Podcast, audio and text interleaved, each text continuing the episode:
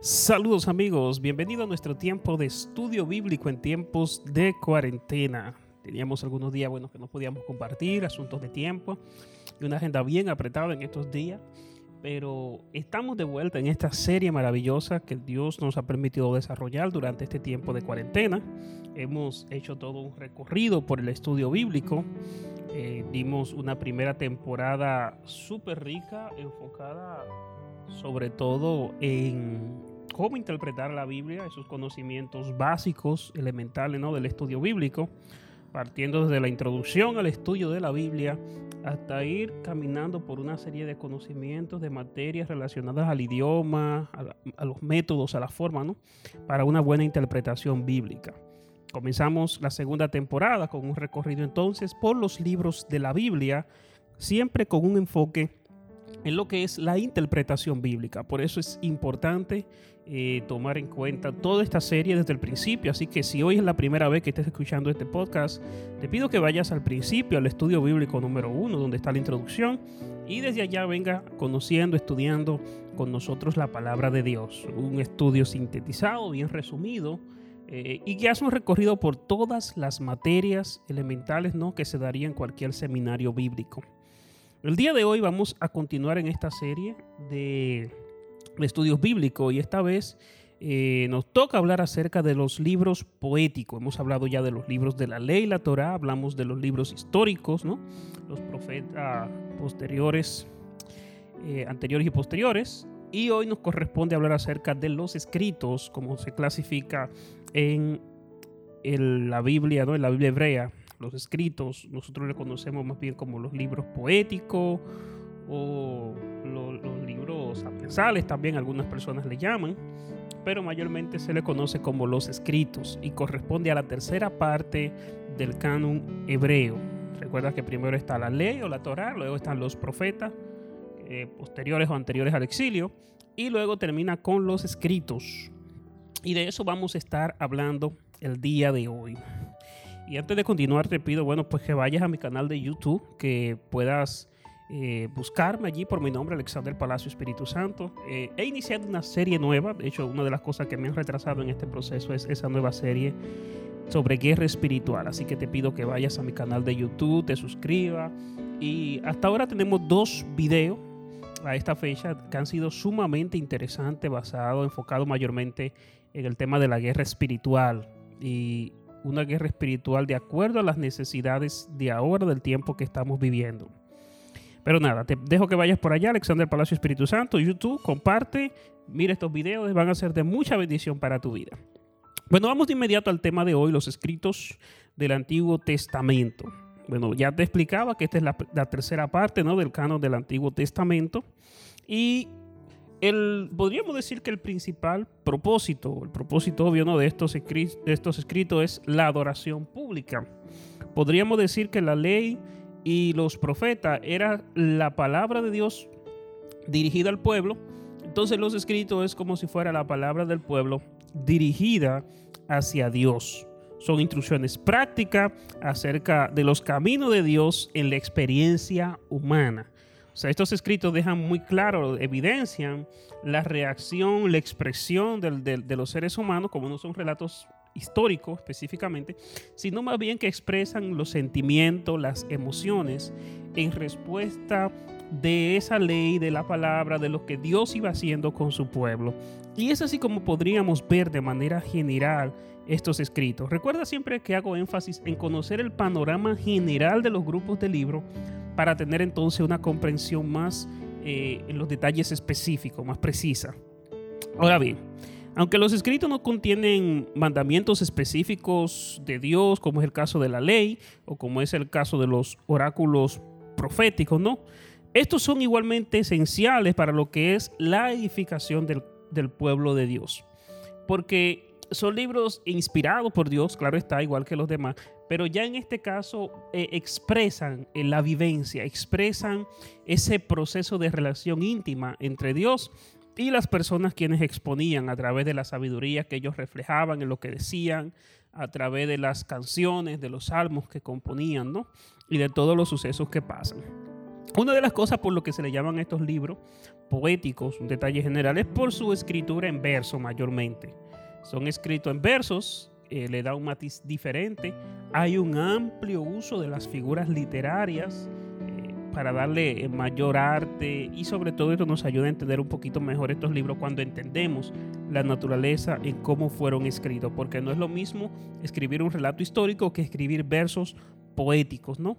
Hay ciertas entonaciones, hay ciertas antítesis que se dan en ese proceso, metáforas, símiles y un sinnúmero de figuras literarias que si no las manejamos, siempre va a ser difícil comprender lo que realmente quieren expresar eh, esta parte de la Biblia. Así que muy importante esto. Ahora bien, este, esta parte de la Biblia, sobre todo, yo creo que también busca brindar un, modelo de oración y alabanza a Dios. ¿Por qué? Porque expresan eh, eh, ese, sentimiento profundo del ser humano hacia la, hacia la obra de Dios, hacia lo que Dios está haciendo. Así que allí se reflejan todas eh, esas ansias del corazón, todos esos anhelos, todos esos deseos.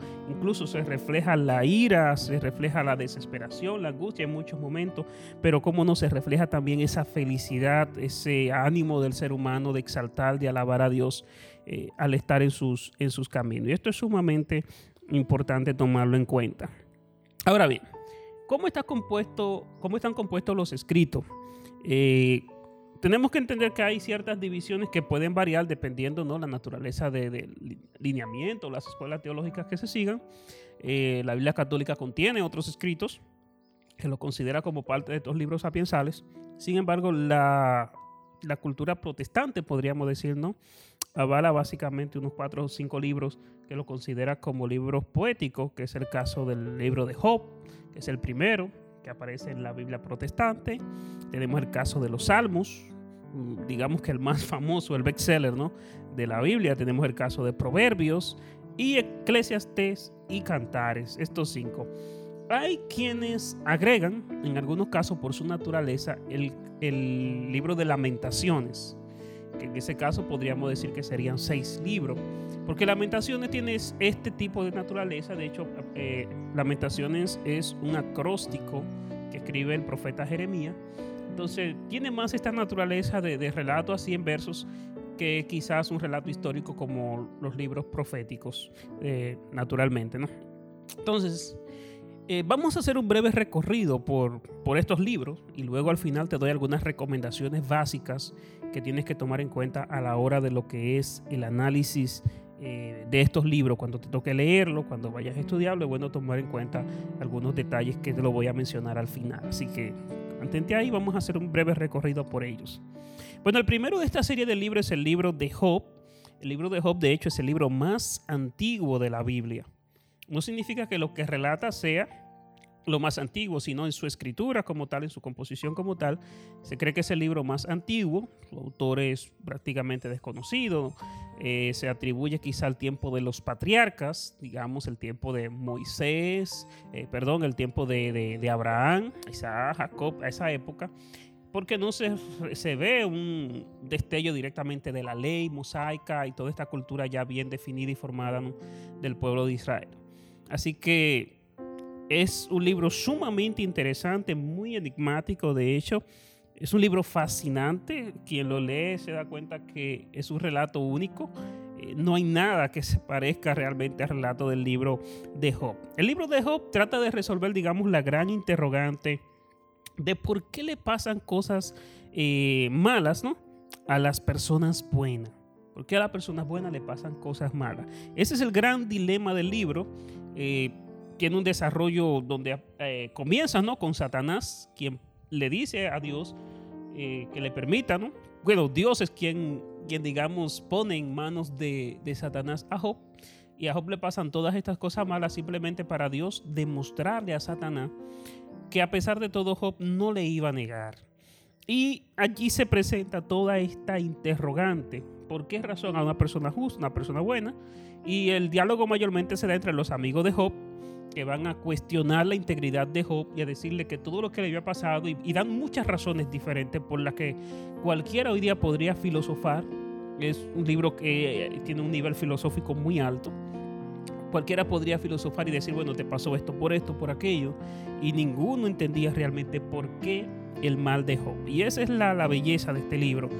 Y una curiosidad interesante de este libro es que a pesar de todo esto, Job no está al tanto de lo que está pasando realmente con él. Job no sabe y Job quizás nunca supo por qué realmente le estaba pasando todo este mal. ¿Cómo es que de repente pierde toda su familia, pierde su casa, pierde su ganado, pierde todo lo que tiene? Y Job mantuvo su integridad delante de Dios. Y esto es sumamente importante. Ahora bien, al final de todo esto, lo que prima es la soberanía de Dios sus misterios, sus propósitos que trascienden a los propósitos humanos. Si yo fuera a sacar algo del libro de Job para mi enseñanza hoy día, creo que sería eso, lo más básico. Los propósitos de Dios trascienden a los propósitos nuestros. Eh, bueno, te explico. El énfasis de nosotros quizás es tener lo que Job tenía, riquezas, tener familia, tener todo, tener una vida estable, tener una vida que agrade a Dios, lógicamente. Todo eso es importante para nosotros.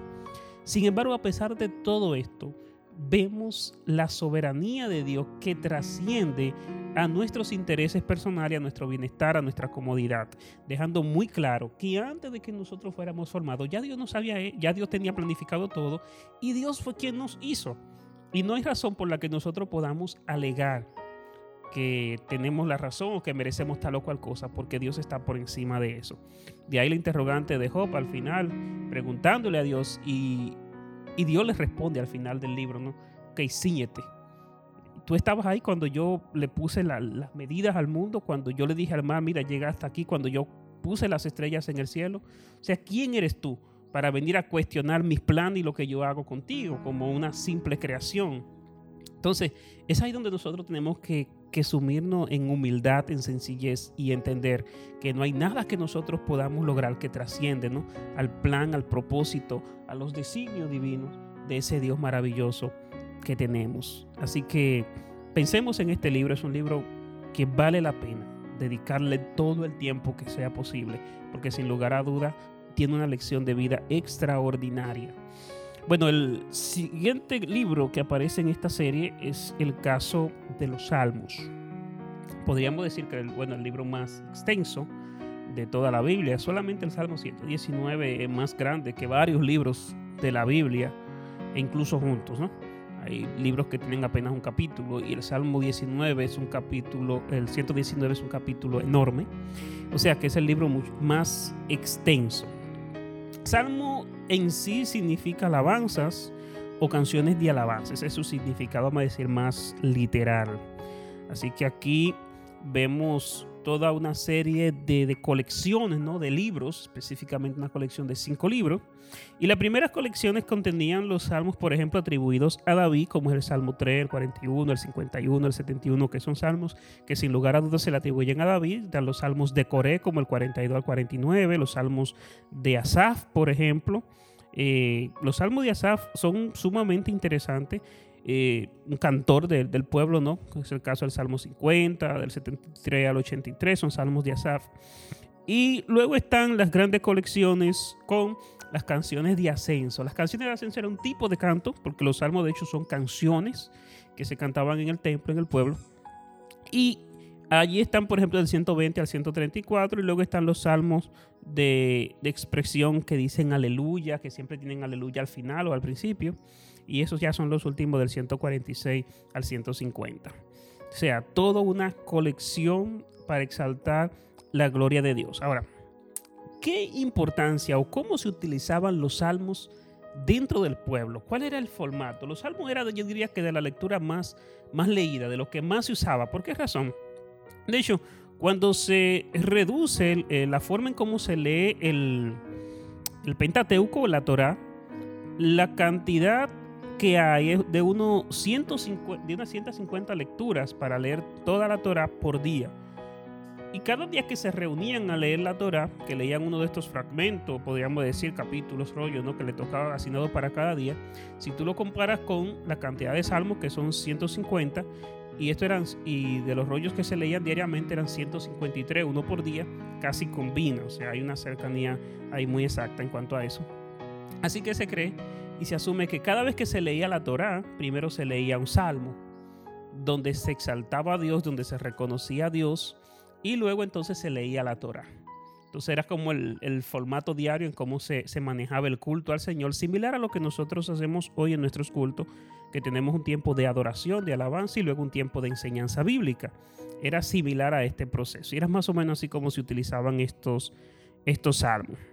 Ahora bien, la tarea para nosotros comprender un salmo eh, requiere hacernos a veces ciertas preguntas y entender el trasfondo de ese salmo para comprender su real significado. Nunca yo voy a entender igual un salmo si yo no conozco lo que se esconde detrás.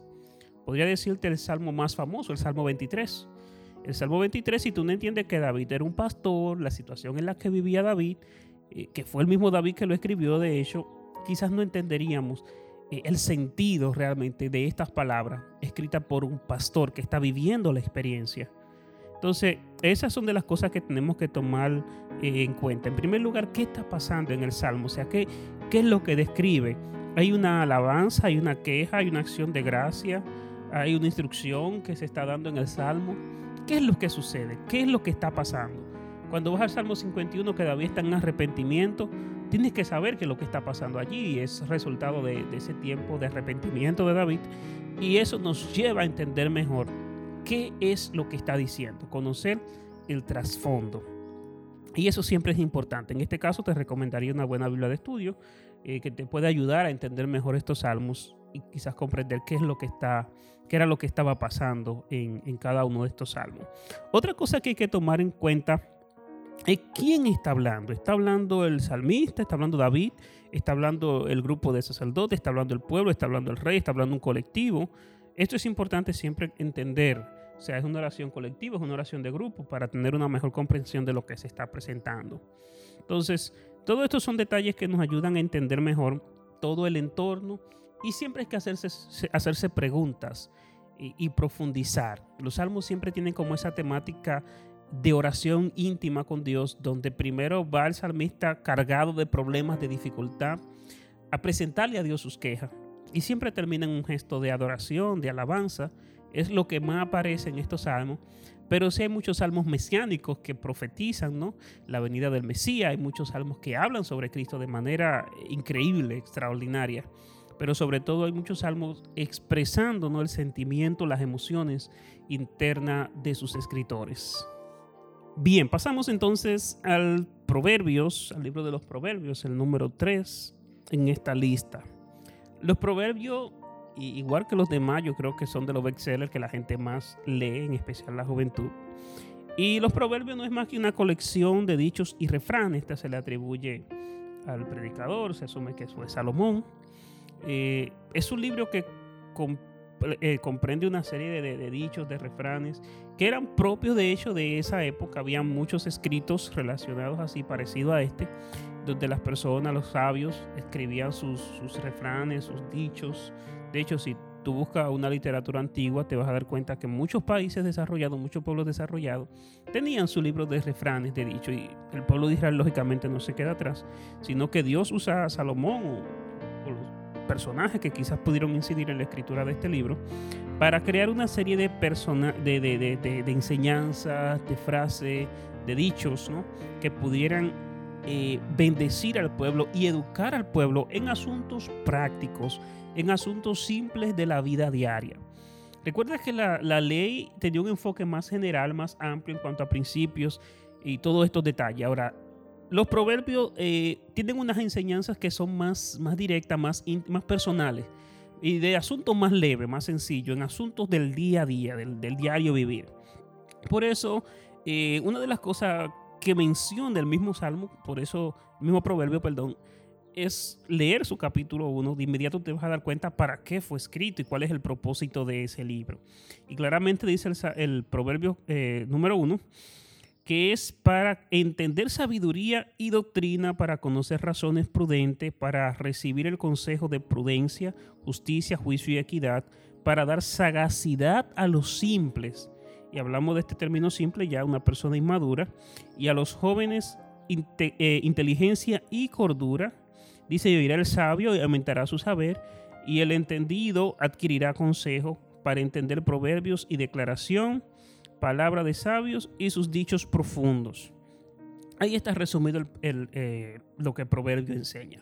Por eso es importante siempre tener esa, esa, esa capacidad ¿no? de siempre ir, de siempre buscar. No es solamente para la persona inmadura, como dice bien, sino para el entendido también, para el sabio, para, la, para todo el mundo. o sea, no es un libro limitado a un joven, es un libro para todo el mundo. Y allí aprendemos mucha sabiduría. Es importante uno eh, nutrirse de esos consejos sabios que presenta el libro de Proverbio. Bueno, tenemos el caso de Eclesiastés, yo diría, y, lo ubicaría quizás en el más difícil de entender de todo, por la complejidad y, el alto razonamiento ¿no? filosófico que tiene. Debido a la, poca comprensión filosófica y al pensamiento filosófico que tiene la cultura de hoy, es un poco difícil entenderlo, eso es cierto, pero y con un poco de esfuerzo, de dedicación, de leerlo al paso, Proverbios es el tipo de libro que hay que leerlo al paso, muy al paso, de hecho, comprender cada capítulo, cada verso ahí uno detrás del otro ahí al pasito, porque tiene muchas complejidades y requiere ciertos conocimientos bien amplios de cómo manejar estos escritos. Así que te recomiendo que cuando lo vayas a leer, lo lees con detenimiento porque es rico y tiene unos razonamientos y unos conocimientos que trascienden al pensamiento humano, sin lugar a duda. Ahora bien, eh, Igual que, que, Proverbios, podríamos decir, es un conjunto de dichos de sabiduría, su enfoque gira en torno a, a ver la vida por encima del sol. Es una de las cosas que más hay que tener pendiente para este libro. Ecle, eh, Eclesiastés. Eclesiastés, cuando tú lo, lo observas y te limitas a verlo de manera simple, hasta te puede confundir porque hay casos donde no se maneja eh, un término quizás eh, que te puede explicar exactamente en el momento a qué se refiere, sino que tú tienes que entender el panorama general del libro. En sí, todo el relato se da, todo el escrito se da en ver la vida o por encima del sol o por debajo del sol. Por eso dice el, escritor a Eclesiastes que todo lo que está debajo del sol es vanidad. Todo lo que está debajo del sol es vanidad. Así que la idea del, libro es llevarte a mirar por encima del sol. Ese es el propósito, ese es el énfasis. Si tú logras entender eso y logras diferenciar esas dos partes, creo que tienes una gran parte ganada acerca de cómo interpretar este libro. Habla mucho sobre la superioridad de la vida cuando miramos a Dios desde de este ángulo, de ver que la vida es un correr tras el viento y que solo tiene sentido cuando descansamos en Dios. Así que apela sobre todo a buscar la sabiduría de Dios por encima de todas las cosas para poder afrontar la rutina de la vida. Porque si la vida se limita simplemente al hacer diario, sin ver el propósito de Dios en ella, entonces es correr y afanarse tras el viento. Es lo que dice el, mismo proverbio. El mismo eclesiastés, perdón. Bueno, pasemos a Cantares. Cantares eh, es un libro discutido muchas veces. De hecho, he escuchado personas decir que este libro no habla de sexo, que solamente habla de el amor de Dios por su iglesia, que es una alegoría entre Dios y su iglesia. Bueno, yo para leer este texto, este libro, les recomiendo a cualquiera que no trate de decir lo que la Biblia no dice, que no le quite ni le ponga. A veces las personas tienen muchos tabúes en su cabeza y eso hace que las personas no comprendan con, con precisión a qué se refiere o de qué está hablando. Yo plenamente creo que relata el romance de un esposo y una esposa. Claro está, lo podemos tomar como una alegoría, como un ejemplo del amor de Cristo por la iglesia y todo esto, pero su énfasis principal radica en un romance entre dos personas. Y eso es lo que trama, o sea, si usted lo lee, se va a dar cuenta. Y a veces la gente con sus tabúes y sus problemas con el tema del sexo, que es tan poco hablado, eh, a veces se limita a creer que Dios puede hablar de sexo. Sin embargo, el sexo lo hizo Dios. El sexo y, las relaciones maritales fueron creadas por Él, no son de Satanás. Entonces, esto hay que tomarlo en cuenta y entender que el libro es ese, ese, ese romance de Salomón con la tsunamita, que estaba profundamente eh, enamorado y todo esto. Así que eso hay que entenderlo. Es muy ilustrado, es una poesía hermosa, muy romántico. y debemos conocer mucho las figuras literarias, entender el lenguaje de, cómo se expresa allí el, Salomón al, al, dar sus poemas, sus poesías y todo esto. Entonces, tenemos que entender esa parte de la Biblia y eso es lo que hace maravilloso a la Biblia, que abarca todos los temas que tienen que ver con nosotros los seres humanos. Y este es un tema básico, ¿no? Para la humanidad y el romance de una pareja. Así que, eh, hermoso, sin lugar a duda, un libro hermoso. Así que vamos a leerlo y reconocer que Dios valora, aprecia el sexo desde el ángulo del matrimonio, bien hecho, bien elaborado, de acuerdo a sus planes y propósitos originales. ¿no?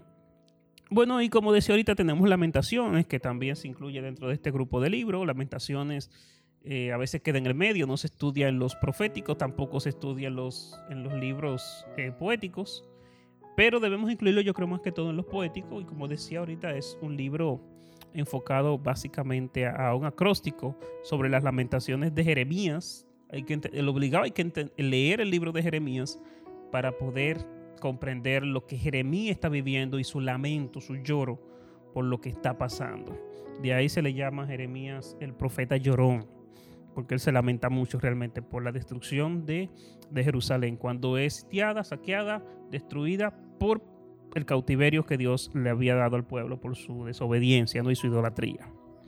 Bueno, cerrando a estos libros que hemos mencionado, ¿qué cosa hay que tener en cuenta? ¿Qué cosa debemos de ya llevarnos resumiendo de manera general en cuanto a estos libros.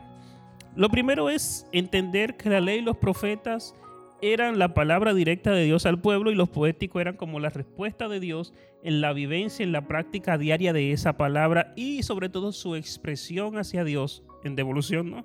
en agradecimiento, en alabanza, en interrogantes, a temas que quizás ellos no comprendían, a cosas que pasaban. Así es como más podemos ver eh, esta división y entender esa división general, ¿verdad? De los leyes, los profetas y estos escritos. Una cosa importante que debemos de entender, que casi todos los temas de doctrinas fundamentales no, no se fundamentan o sus textos principales no están en estos libros, sino que estos libros lo avalan. Por eso tenemos una cantidad enorme de libros doctrinales, de profecías, de palabras de Dios directamente, donde Dios revela su voluntad general y en estos libros avala esas verdades que están reveladas. En cuanto a temas de, doctrina, eh, estos libros no son lo que enfocan esa parte, porque sobre todo, como decía, es una, respuesta del ser humano hacia Dios, eh, lógicamente inspirado por el mismo Dios, pero son una, una, expresión del ser humano en devolución a Dios por lo que viven de acuerdo a lo que Dios ya le ha enseñado a ellos.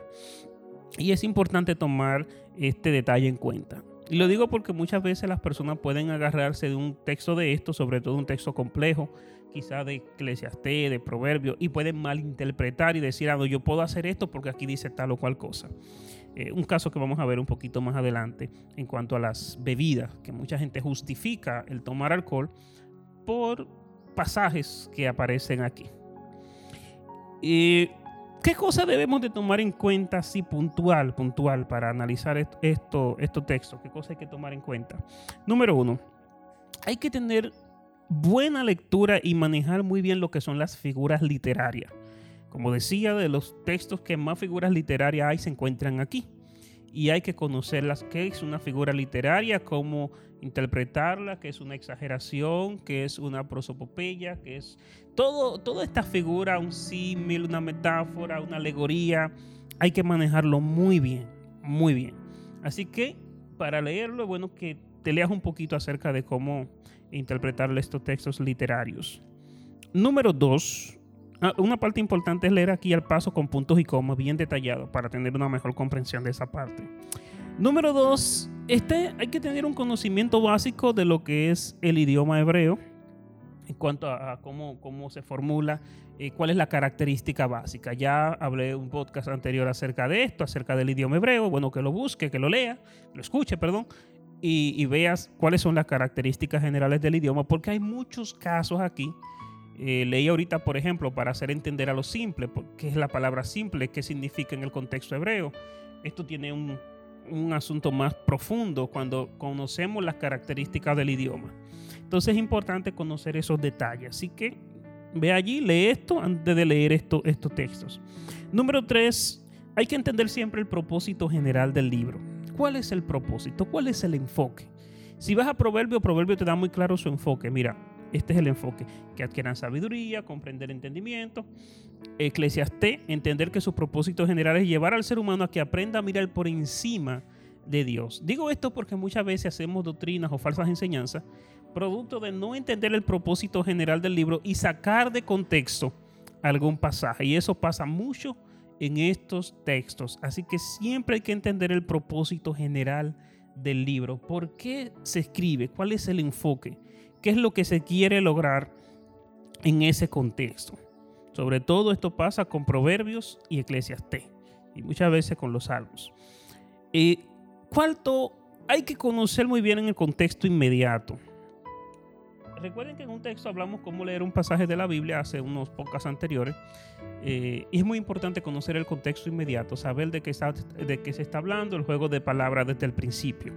Y aquí quiero eh, hacer eh, referencia ¿no? a Proverbios 31, como decía ahorita.